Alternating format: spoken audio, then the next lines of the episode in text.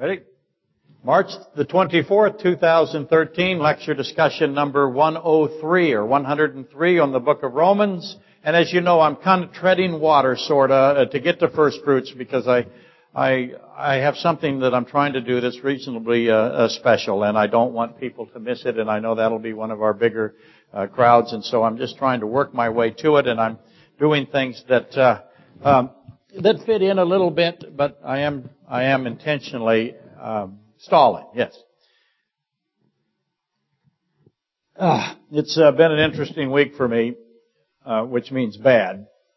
If it's interesting, this morning I had this lecture. You know, there's forty-five hundred words here for those of you who want to know. There's fourteen, fifteen pages, and I had it mostly done. And um, um, I just kind of clean it up and walk through it, much what I do here. And uh, and every time I do, I have to have my medicine, and I have to have a lot of it because... That's the way I am. And I spilled it. All over it. Completely destroyed it. And so I tried to save it. I saved the front page. The rest of it I had to rewrite. rewrite. So that's that's been my week. Uh, earlier, the engine in my van uh, announced its impending demise. That happened on Wednesday.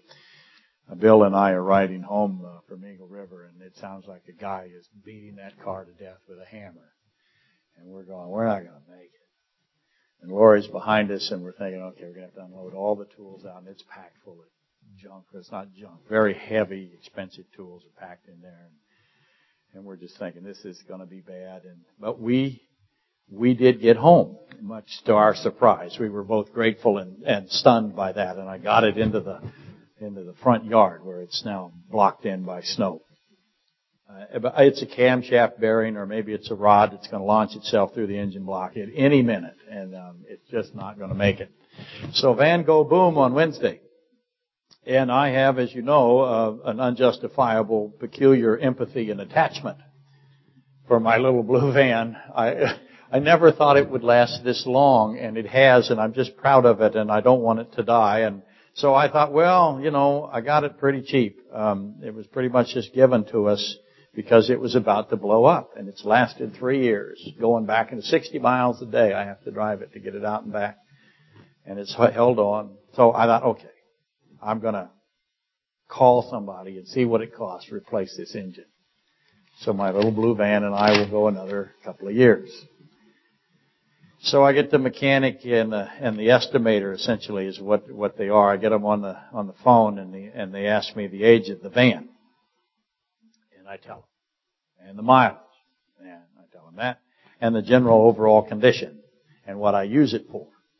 And then there was this, I had to be fifteen seconds of silence. At least, and I'm just going to say, how long, how long is he going to not talk to me? This is kind of cool. And he finally, he says, uh, he says, why? Why are you going to replace the engine? Why don't you donate it to somebody? That's word for word. Why don't you, why do you want to pour that kind of money into a rat hole? That's what, word for word. Or is this a joke? You know, he didn't ask if I was a ranting idiot, but, uh, uh that's the only thing he didn't get wrong. Um, so, I, and I know, I gotta say, I'm thinking while he's talking to me like this, he's right. How did how did he know that this was uh, that I have a history of rat holes and windmills? That's what I do. I don't know why. It's a personality defect. So I was reflecting on, and I knew he was right, and I knew I couldn't fix it, but I'm still thinking about it, by the way, and I'm reflecting now on my instinct for setting money on fire. And and so I'm sitting there. Going, wow, I really want to fix the van, but it's stupid, and I know it's stupid. I should go get a, anything but this van. And, and uh, the phone rings. And what do I do when the phone rings? You know me. What do I do? I never answer the phone. Uh, my caller I D doesn't work anymore. I have to get up and go into the kitchen to see who it is and, and before I'll answer it.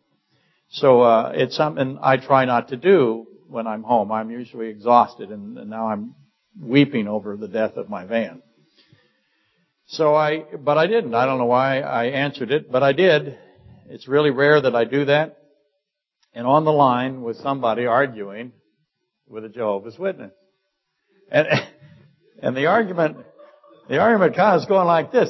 They were not, apparently not winning. And so they, they said, okay, I'm going to dial this phone number and you'll talk to this guy. And, and I am the answer, at which, like I said, I just don't do stuff like that, and, and I did. And they put me on speaker, and they were arguing over the godhood of Christ, uh, essentially. And like I said, they put me on speaker, and what could possibly go wrong here? And they were in a public place. They were surrounded, um, you know, restaurant or wherever they were, they were surrounded by a lot of people. And so I've been in these discussions far too many times to count, as you know. They used to come to my door, and eventually they put a big red X on my house, and they don't come back anymore. And they always follow the same predictable format every single time. It's always the same, every time. So if you find yourself in this situation, it's good for you to know where the end is. And you can tell yourself, okay, I'm in a discussion, and it's going to end here. It's not going to go to a place that you think will be fruitful. The end is always going to be a rat hole and a windmill. Everywhere. I know. I'm a highly trained rat hole professional. And you see, that this is Romans five twelve, which is where we are. The discussion that you have with these groups, specifically in this case, uh, the Jehovah's Witnesses, is Romans five twelve eventually, where the Bible says the biological death generation factor is transferred through the male, through the fertilization process, into all human beings. That's what Romans five twelve is saying, that we have a death generator in us. There's something in our body that is causing death. It's called the mortogenic gener- factor, or the death generator, or the death generation factor, and it is inside every human being that has been fertilized. And, of course, as you know, that's whatever processes fertilization now, the science is getting to the place where they're artificially fertilizing. But that that sperm is bringing death generation to that child in all human beings. And only one man, the God-man, Jesus Christ, God in the flesh, went through the birth experience without acquiring the mortogenic element or the sin-death factor. And that, by the way, as you know, is the reason for the virgin birth. I had to eliminate the male through one man. Genesis uh, is the, the curse of Genesis, Romans five twelve, through one man, sin and death. And now it's all men. It's transferred to all of us. We all have it. I have it. You have it. There is only one who went through the birth process and uh, the birth experience without acquiring it. And that, of course, is the purpose of the virgin birth. And that is God himself. So that's, and so you begin to recognize, well, okay, that's why the virgin birth. I cannot have the man included in the virgin birth because I have to, I have to have a, uh, a human being that does not have any sin or any death in his blood. Why? Why do I have to have a human being that way? Well, I have to have the blood in the flesh. Why do I need the blood in the flesh? Because I have to have a source of living blood and living flesh. Why? Because we're all dead. We have dead flesh and dead dead blood, and this is one great big blood transfusion and flesh uh, transfusion, if you will, for lack of a better term. So the virgin birth is to get that accomplished. That's the foremost purpose of it, is to avoid the mortogenic factor that is in all males. Okay, now along with that, I got to add humanity. He must be a man because of the sacrificial system, the substitutionary requirement. He, I, he has to be Jewish. Uh, it's very important that he's Jewish to God. That's another, he's the king of the Jews. I have the Davidic covenant. He's going to sit on the throne of David, so I've got to have this Jewish heritage, and I have to have this inheritance issue, a son of David, this messianic prophecy. Another reason for the virgin birth, see. I also, as I said, I have the sacri- sacrificial system that requires that uh, he be a human being. I need the blood, and I need the flesh. That we go through on communion. We'll do that next week, right? Always in remembrance of me. Whenever you do this, whenever you have the Passover meal, make sure that you do the bread and the cup, and we're following directions. Has to be on Passover usually, but we do it on Firstfruits. We're trying to be close. We're Gentiles after all. Another reason for the virgin birth is the uh, death and resurrection. I'll explain that in a minute. And then this, there's more. And then the hiddenness. Oops, how do you spell hiddenness? That's very important. Christ hid himself in humanity. He hid himself in childhood.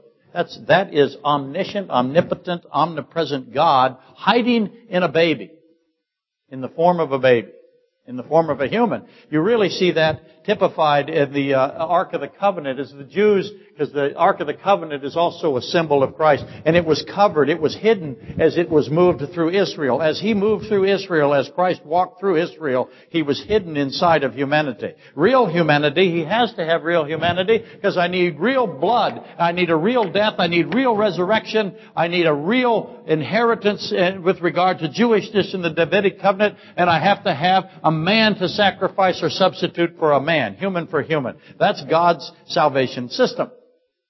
And the virgin birth takes care of all of that. That's why it's so important. That's why it's one of the fundamentals of the faith. And these two right here, the blood-flesh communion element and the death-resurrection element, that's where the Jehovah's Witnesses reveal their hatred for the Godhood of Christ. And that's not too strong a word, by the way. That's accurate. They hate it. Whenever I get into this discussion, I get to Romans five twelve, I get to the virgin birth, I explain the purpose of the virgin birth. Boy, when I get to four and five, then it gets nasty. Every time. And they will eventually say something like what was said to me on that phone call, and I'm going to quote it to you. Now, this is what, it was a lady, this is what she said. And I'll try to do the best I can to repeat her tone and, uh, and her words. You, speaking to me, you will never find any place in Scripture where Jesus Christ is called God. Never. He's only the Son of God. He is not God. Not God, not God. That's what she said. Now you get their handout. It says that in her handout. Can't miss it. And I get them there every time by doing this. Romans five twelve. Going through those things. Bang, bang, bang, bang, bang. And I've yet to speak to a Jehovah's Witnesses, a witness or uh, of any of that group, by the way. They're not the only ones that have this position. There's actually churches all over this country that pretend to be Christian that have this position. But I've yet to speak to anyone that won't say something, anyone from their side that won't say something similar or exact to what I just read you. That is their final parting shot. They can't beat me. So they scream something like that. And usually said with great anger, as it was this time. Happens every time. And of course, uh, I know that I might be the cause of that. Tough to imagine, being that I'm so friendly and fuzzy. But I could be uh, causing them to get angry. And, and, and that's okay. I don't mind doing that. One of the things I do is I insist on John eight twenty-four. Makes him very mad.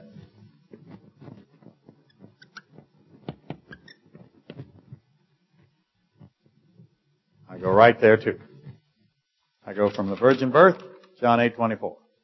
And that is, as you know, or should know, and everyone should know, that's where Jesus Christ says the following. And it's translated, uh, it has uh, this word in it. I'll write it on the board and then I'll, it has it in italics. Whenever, that's my idea of italics right there. Whenever you see a word in your Bible that is in italics, you know, it's leaning and kind of in cursive, it's not in normal print, that means what to you? Yeah, it's an added word. It's not in the text. Very important that you know that. Because that, he didn't use that word. So, this is what he said. eight twenty-four. For if you do not believe that I am, you will die in your sins. And I think he said it like this. If you do not believe I am, you will die in your sins. So I'll try to make the I am as big as I can. the entire context, including verse twenty-three with verse twenty-four, says this. And he said to them, you, talking to human beings, his disciples, his the crowd around him, if you will, the people who heard, heard him say this. And he said to, to them, you are from beneath. What's he mean? I'll keep going. I am from above. What's he mean? What's beneath mean? You are of this world. I am not of this world.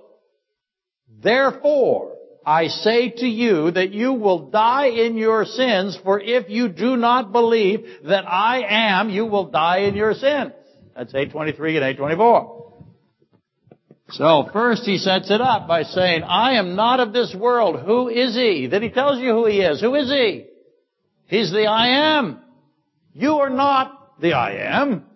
I am the I am. That's what he's saying. You're of this world. You're created. I am God. And the I am is a reference to Exodus three fourteen, as you know, where he says, I am who I am. That's the burning bush. Moses says, people are going to want to know your name. What do you, what's your name? I go to Egypt, they're going to want to know. And he says, tell them I am who I am, which means he's in the present tense. He is the creator of time. He is outside of time. He has existence. He is the source of existence. You exist, I exist. Why? Because he has given us existence. You're immortal, I'm immortal, uh, because we have been given immortality. I am has immortality, existence, and the issue of time and being outside of time. He is in the present. As you hear me say all the time, you are not in the present. You are, uh, you are in the, you have a future and you have a past. You have no present. And if you think you do have a present, all you need to do is get out a stopwatch and time your present. You find out really fast you ain't got one. Because it's instantly past. You got future, you got past. He is the I am, you not the I am. You can't be. You have to be outside of time, not subject to time. He is the creator of time, and he has existence, and he is the giver of existence. That is what I am connotes there in the burning bush. That's why he said it. And Christ repeats it, this I am element, at John eight twenty-four, eight fifty-eight, And, and it clearly says that he is the I am of Exodus three fourteen. It's unmistakable. He also does it at eighteen five of John and eighteen eight, where he's in Gethsemane. That's the Gethsemane arrest, where all the Romans and the temple guard, they all come to get him. And he says what to them? Who do you seek? And he goes, what? I am. What happens to him? Boom. Immobilized, face first, in the mud and the dirt, can't move. How good of captors are they? You know, if I'm, I always thought about that. If I'm in the captor group and the guy says I am and we're all in the dirt, face first, stuck, I think I'm giving up the captor business. I want to know how many of them ran. How many of them said, oh, well, this is okay. We'll overcome this. Oh, what can he do now besides... See, that's, that's a pastor's dream, isn't it? Be able to say something that freezes everyone in the audience. Why? So then he can go around and go through your purses and your wallets, right? It's fantastic. That's what he ought. I just can't imagine being in the dirt, face first, and continuing with my operation to capture him. I would consider him at that moment uncapturable. But that's not what happened. And by the way, when he says he is the I am of, he is the I am of, of Exodus three fourteen, that is as clear a declaration that he is creator God of the universe. That he's the one with existence, he's outside of time, he created all matter, energy, space, time, everything. It can't get any more clear of that, and you would think that that would end it with the people on the phone with me. Right? Should be over. You'd be wrong. John eight twenty-four, eight fifty-eight, eight five, eight eighteen, Exodus three fourteen, does not matter to the least, in the least, to the Jehovah's Witnesses and other like-minded groups. What do they do with it? They call it a transcription error. Shouldn't be. Shouldn't be there. Doesn't mean anything. Doesn't mean he's God. They won't accept I am to mean God. They don't accept it as a declaration of deity by Christ. I am does not equal God to them. Christ cannot refer to himself as the I am and have it mean that he's God. And that's an inexplicable position. Imagine yourself arguing with these folks that do that. But that is nonetheless what they'll say. And that's where you go. Now you're stopped, right? And what they mean by that is this. Jesus Christ can't use I am to mean he's God. He's got to use their words. They only accept their words. They decide what their words are. Those are the only words that Christ can use to mean God. And Jesus Christ must use their definitions of their words, or it isn't likewise going to be true.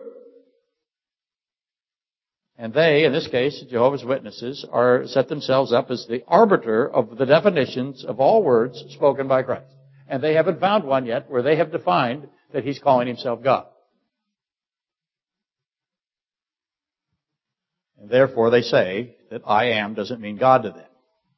So I always, I know what they're going to say. What does he have, what hoop did he have to jump? If I am going to cut it for you, what hoop does he have to have that you'll accept? And they they only accept the English word, God. Gotta be English. I mean, that seems funny. Yeah, you laugh. Don't we have all of these words that mean God? I can rattle them all off for you. There's some are Greek, some are Hebrew. I won't. Why, but you know who they're. Elohim, Shaddai, Adonai. All of these words that mean God. Y H V H, Yahweh, Jehovah. All these words that mean God, they will not accept them unless they're specifically translated God. If they're translated us, Elohim is translated us. Well, us doesn't mean God to them. Logos is not translated God, it's translated word. Doesn't mean God to them. Gotta be our word, gotta be in our book. We have to agree. We are the ones that decide, and we've decided that he hasn't fulfilled it. He must say, I am God, and then of course, as you know, what would happen? They'd remove the word God. They'd have a new word. They won't accept him. It's pure and simple. They won't allow it. I am isn't approved. Resurrection and the life isn't approved. True vine isn't approved. The Amen, the Ancient of Days, the light of the world, the way, the truth, the life, the first and the last, the Son. By the way, Proverbs thirty, verse four, Matthew eleven, twenty-seven makes it obvious that that is a declaration of his deity. The Word, the light, the invisible made visible. They won't accept Lord. They won't accept Lord God. So that's who you're arguing with. How's your rat hole and windmill going for you? Are you going to win? No. And you got to know that going in. None of those that I mentioned qualify. God must use God as his name. Nothing else means God to them, and they will not consider Hebrew or Greek words and the meanings. They will only consider their English definitions. Now, that may not be totally the case, but that is how it has been every time I've been in this discussion. And I don't know what to do. And eventually I figured out, okay, I'm in Windmill City. Nothing I uh, I can't. I got a horse and I got a I got a lance, and I'm going to go after windmills. And I'm not going to win. And needless to say, the Trinity of the Godhood is discarded also, or what the Hebrew writers call the Spirit of God. See, what do we say when we're talking about the triunity of God? What do we say? We say, ah. This is the best bet I got. What do we say? My racing is not working so well. We say, Father, Son, Holy Spirit. But that, by the way, is not what the Hebrew text says. What does the Hebrew text say? It says, Lord God,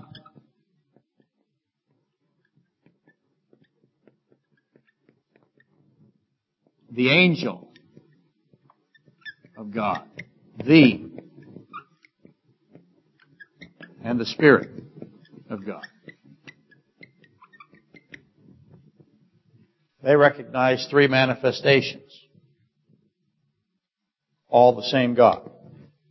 Well, they don't recognize it, but they know it's there. the us of Genesis. The Elohim, the him being the plural. Man, look, man has now become like one of us, one of the us. That is a name for God. So if Christ said, I am the us, they wouldn't accept it any more than they would accept the I am. So how are we going to discuss with somebody who casts out so much Scripture? And and that's why I go to Romans five twelve and the blood and the resurrection. You see, Christ is exempt from Romans five twelve. What I mean by that is that he is a he has no death generation in him. He has no mortogenic element or factor. He's exempt. That's the purpose of the virgin birth, to repeat that again. He is the only one for whom it is so. He is the only human being that did not have any death element in him. God is both the Father and the Son at the same time, simultaneously. He is the Holy Spirit hovering, and He is the infant child inside the woman Mary that uh, is, does not have death, sin, uh, blood, uh, contaminated blood transferred to Him. And by utilizing the virgin birth, God circumvents the transfer of the death generator and the sin nature. And so God puts it this way, if you will. God provides himself with his own blood. He has to. He's the only one that has any blood that doesn't have any death in it. Everybody else's blood has death in it. His blood doesn't.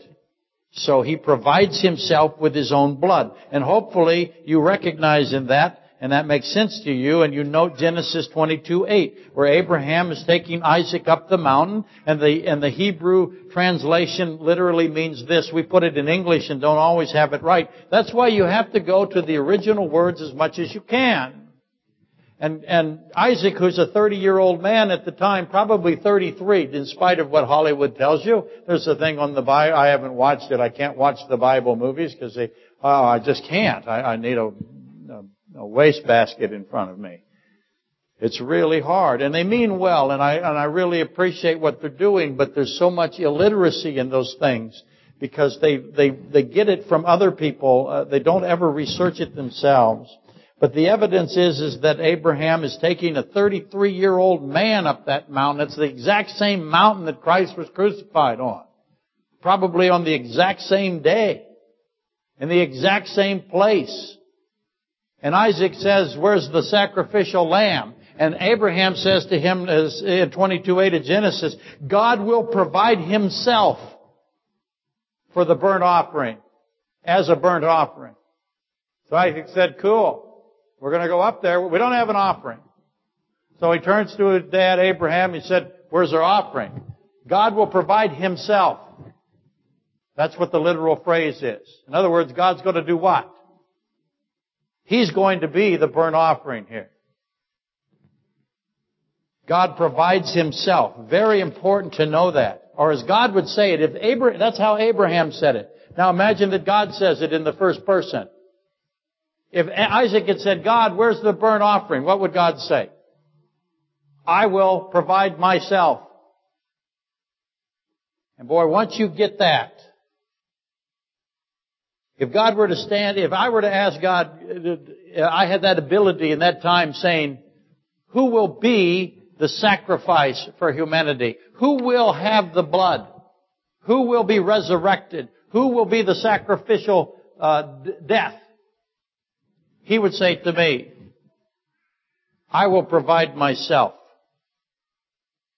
And when you get that, when you understand that, then you understand what he means, what Christ means when he says, my God, my Father. He does not mean what we mean. That's another problem with these groups. They defined, when Christ says, my God, what do they do with that? They think it means the same thing that they say. It doesn't. It's connected to God will provide himself. That helps you understand all of that whenever Christ, what he really means when he says, my God or my Father. Don't ever think that he is, in your position. When we say, my God, that is a statement of inferiority. It is not with Christ. When we say, my Father, we might and we might think that's got some kind of uh, uh, uh, submission or or order to it, a higher order, lower order. It doesn't when God, when Christ says it.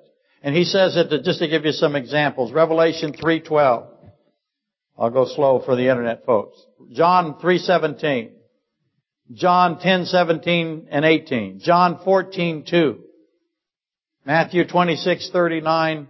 Matthew eleven twenty-seven.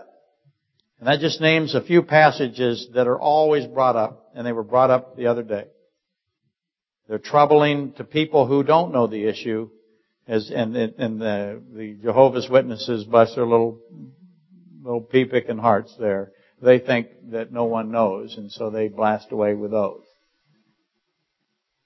And it's true, uh, the church today doesn't have a very good understanding of God's definition of my Father or my God. They don't know what He means when He says it.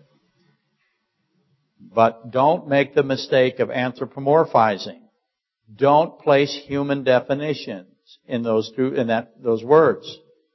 And that's exactly what the Jehovah's Witnesses do. They put their own definition of words into the text, the hierarchy of it, and errors just pour forth after that. And John uh, fourteen, eight through ten clears all this up for you. Let me read that.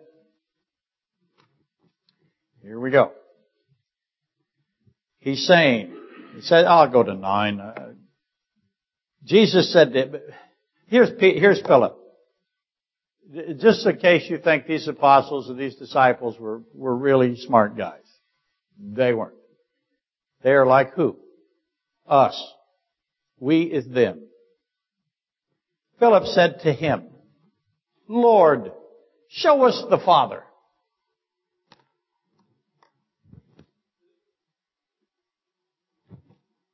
What he says, show us the Father. Jesus said to him,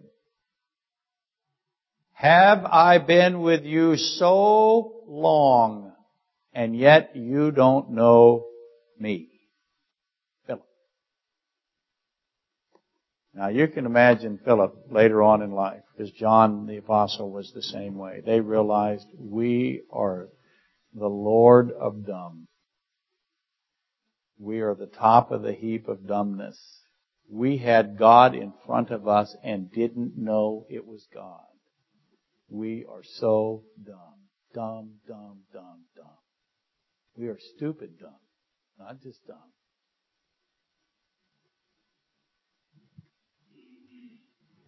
Christ goes on. He who has seen me has seen the Father. What's he saying? I'm the same as the Father. I'm showing you the Father. It's the same. So how can you say, show us the Father?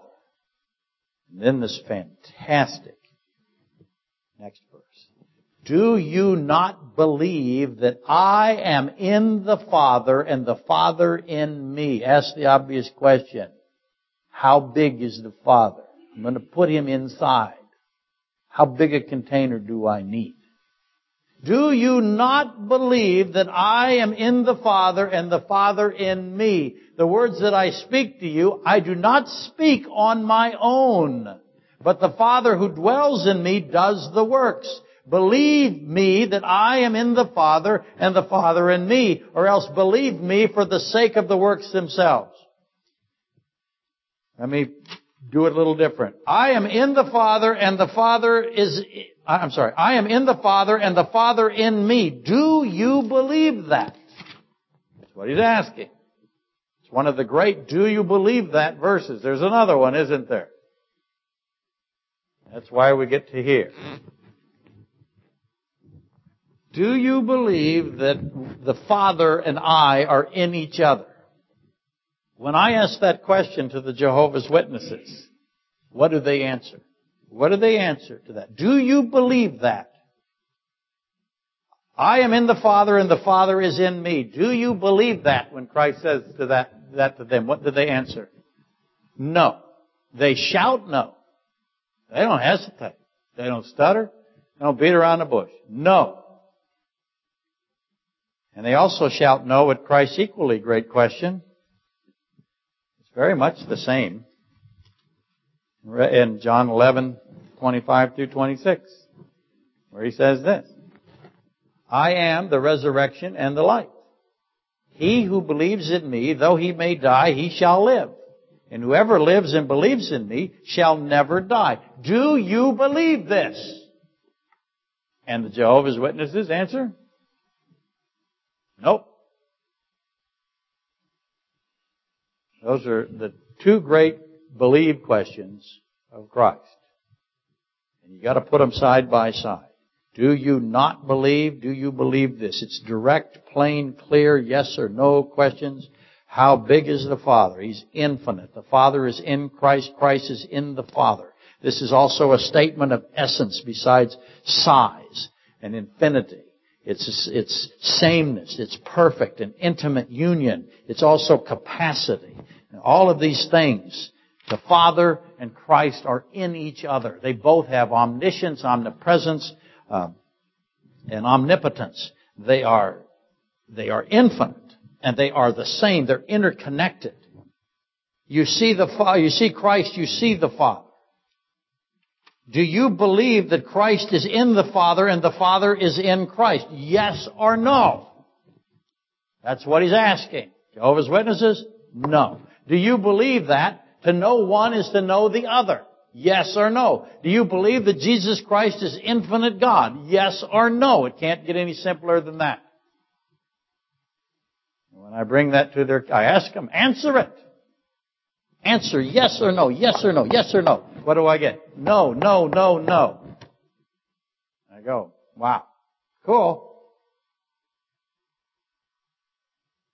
You had a chance to answer yes.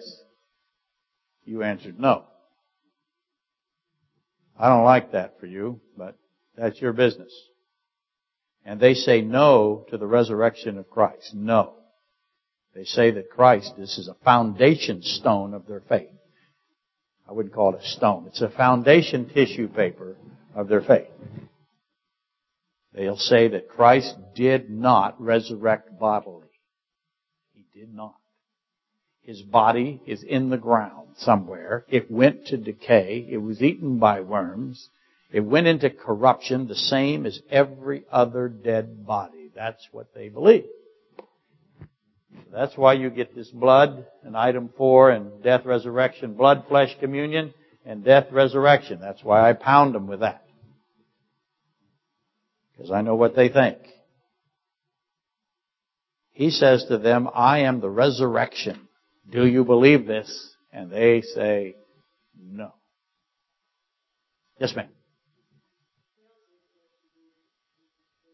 No. Oh, no. That's right. They, there's no difference. Their blood, it gets goes up, and Christ's blood goes down in how they present it. They're really good at reducing Christ and raising themselves. Be suspicious. Okay, for Christ's body to decay, to rot, you got the anatomy, the process of that, his body must be subject to death. And therefore, his body must have the mortogenic factor, the death generation factor in it. It has to have it, or it couldn't decay, it couldn't go to corruption. So, now you see the problem they have. If Christ's body rotted like every other body, then it had what in it? Contaminated, poisoned, death, blood.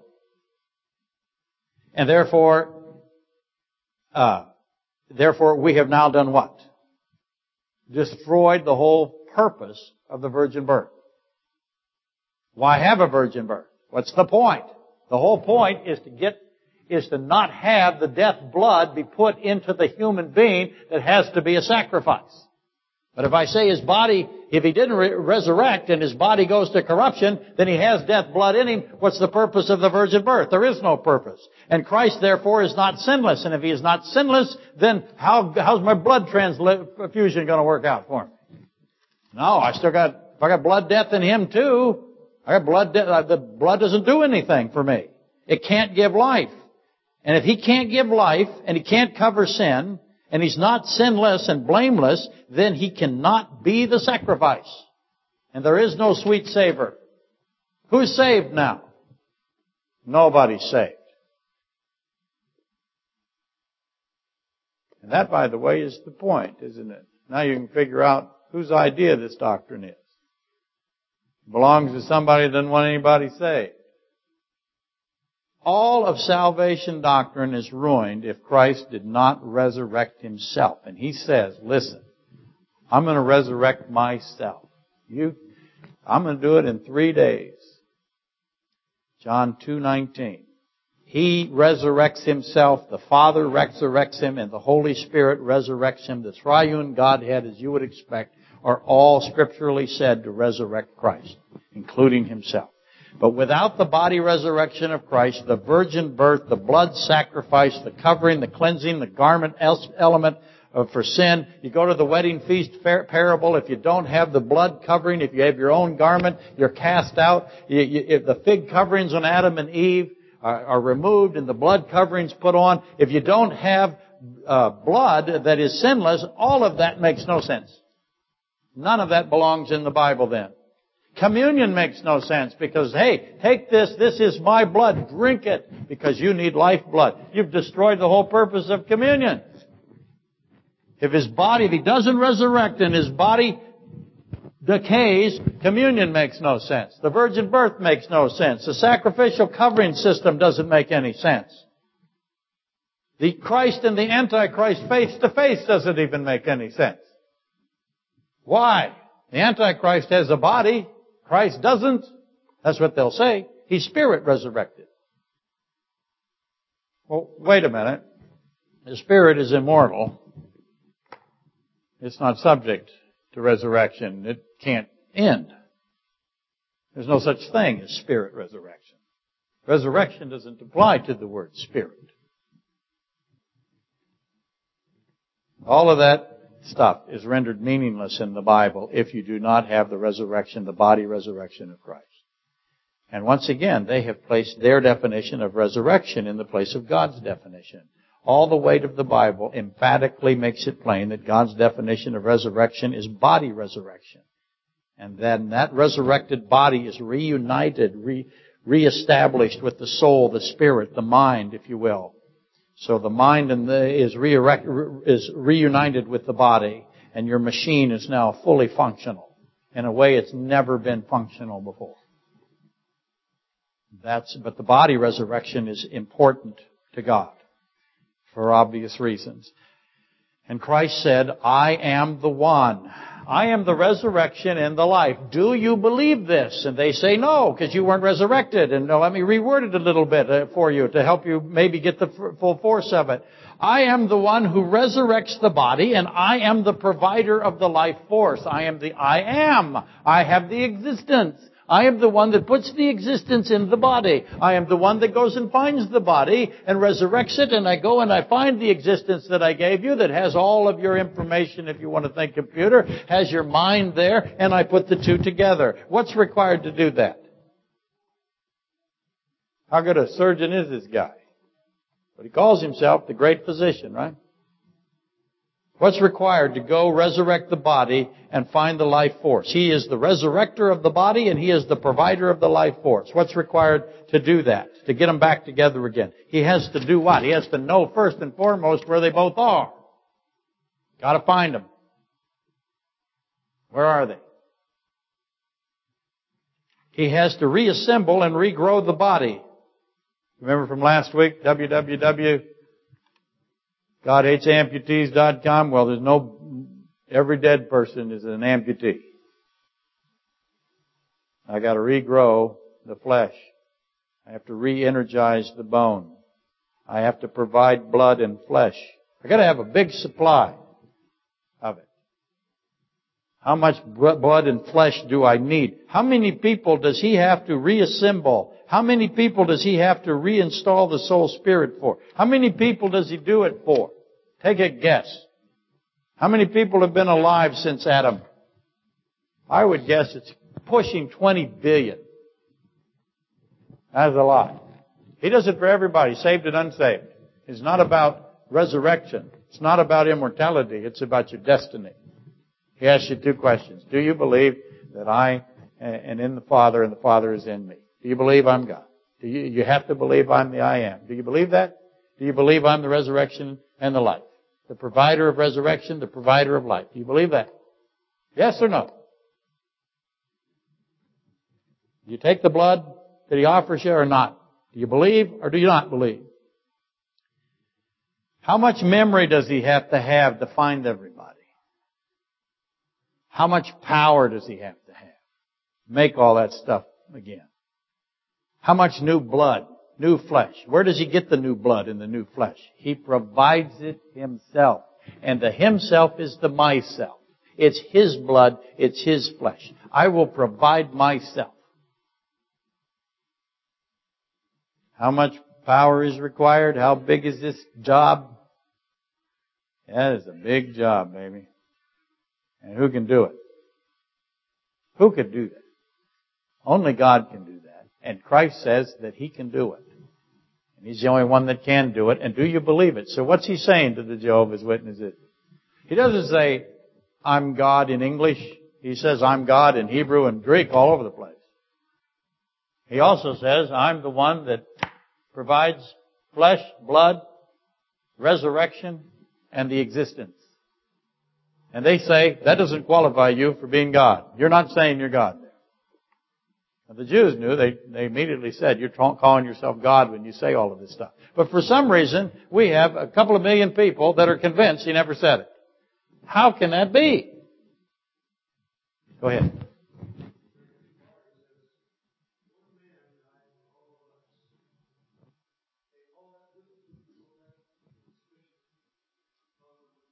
Well, they deny the resurrection, and they deny his godhood. And if you look at that, he's in, we're in real trouble. There's no salvation without the resurrection. No salvation unless he's God, because he doesn't have the blood, doesn't have the ability to do what he says. Okay, to recap this a little bit.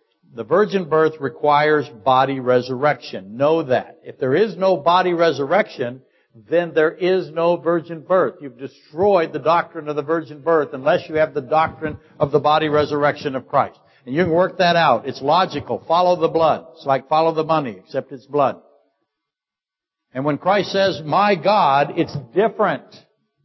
His definition is not the same as when we say, my God. The my is capitalized when he says it.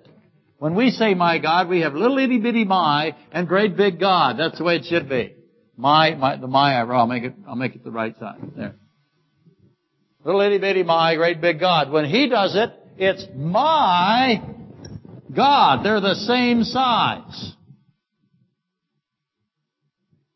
You have to know that. The my is capitalized when he says it alongside the God. My God. We mean, when we say it, that we are what? Owned by God. We belong to God. We come from God. And identify ourselves as belonging to God, or in the case of paganism, to a God, which doesn't exist. The pagans, they belong to a counterfeit. But we're saying essentially, this is the God that I belong to, who made me. Not that much different than saying, I'm a resident of Alaska, and I went to this school, and I I work at this company. Okay? You want to think of it that way, you can. It's not totally accurate, but it gives you the gist. When Jesus Christ says, my God or my Father, he is the God in that statement. He's, my God can easily translate this way. I, I, I wish I had a board that erased better, so I'll, hopefully I have a pen that you can see. I'm going to call my God is the same as saying what? My me. Because God is him.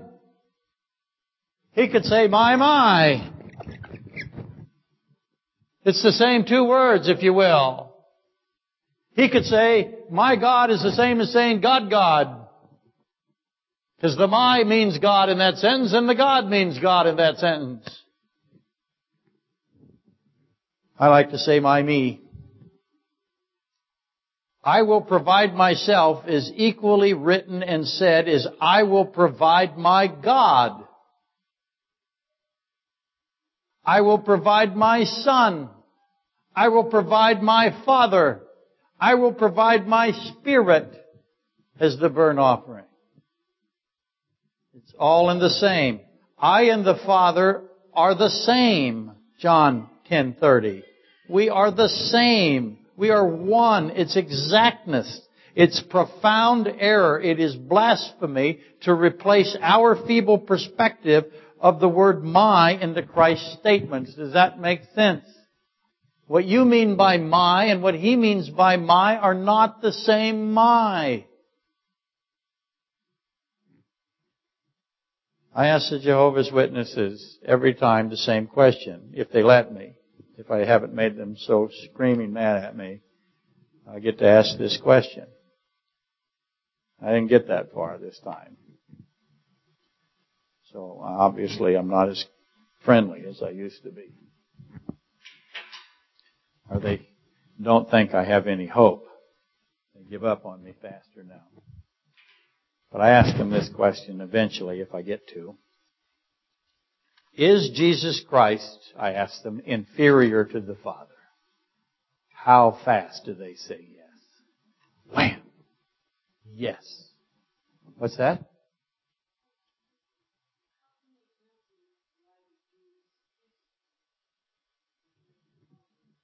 That's right. They, they, listen, they don't accept what the Jews accept. The Jews were wrong, they'll tell you. The Jews, as you're right, sought to crucify him, sought to stone him, sought to capture him, because they said, you are declaring yourself to be God.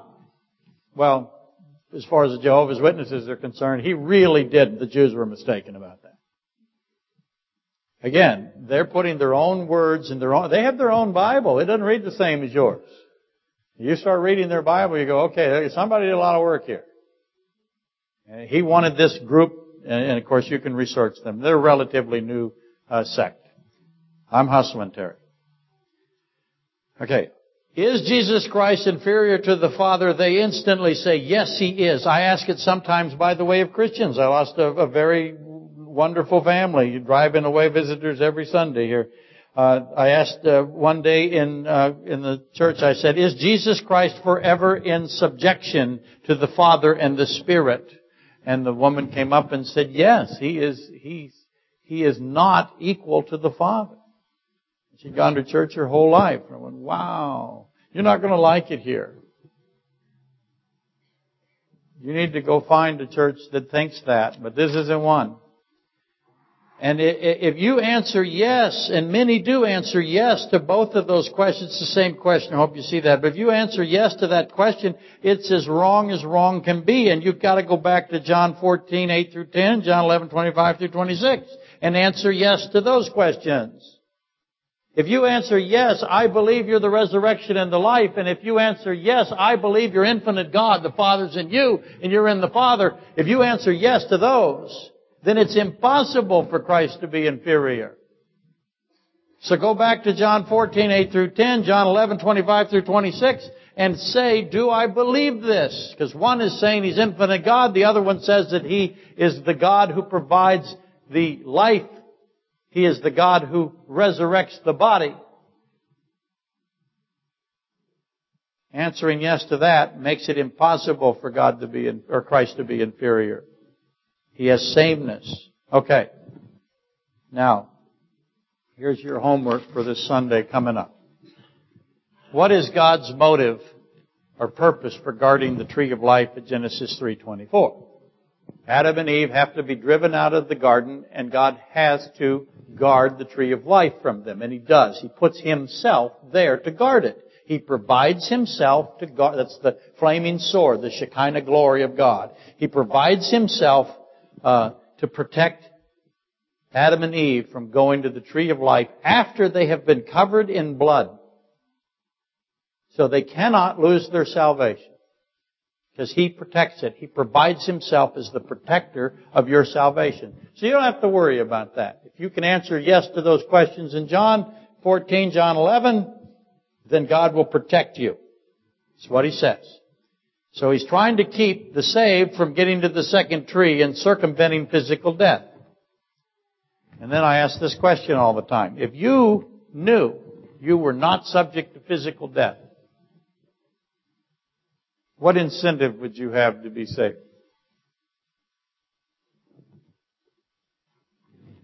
Then I ask this question. In other words, how de-incentivized would you be if you were not subject to physical death? Are you subject to physical death? Does that incentivize you? Some it does. Some have thought it through. I really don't care. I'm kind of a bottom line guy. But clearly, God protected that. What's his motive for guarding the, uh, what's his purpose for guarding the tree of life? Now, I want you to think about the angelic host for a second. Do they, are they subject to physical death? What incentivized them? Some are lost. Some are not lost. Why? Why does God give, provide himself? I mean, you got to think about it. Besides the fact that there is no source of blood, could he make new blood? He ultimately does. And, but he provides himself as the sacrifice. Why? It's a big job. I'll give you that. But it's also the kind of person he is. It's revelatory. What incentivizes you to be saved? The belief in the goodness of God is where we will head.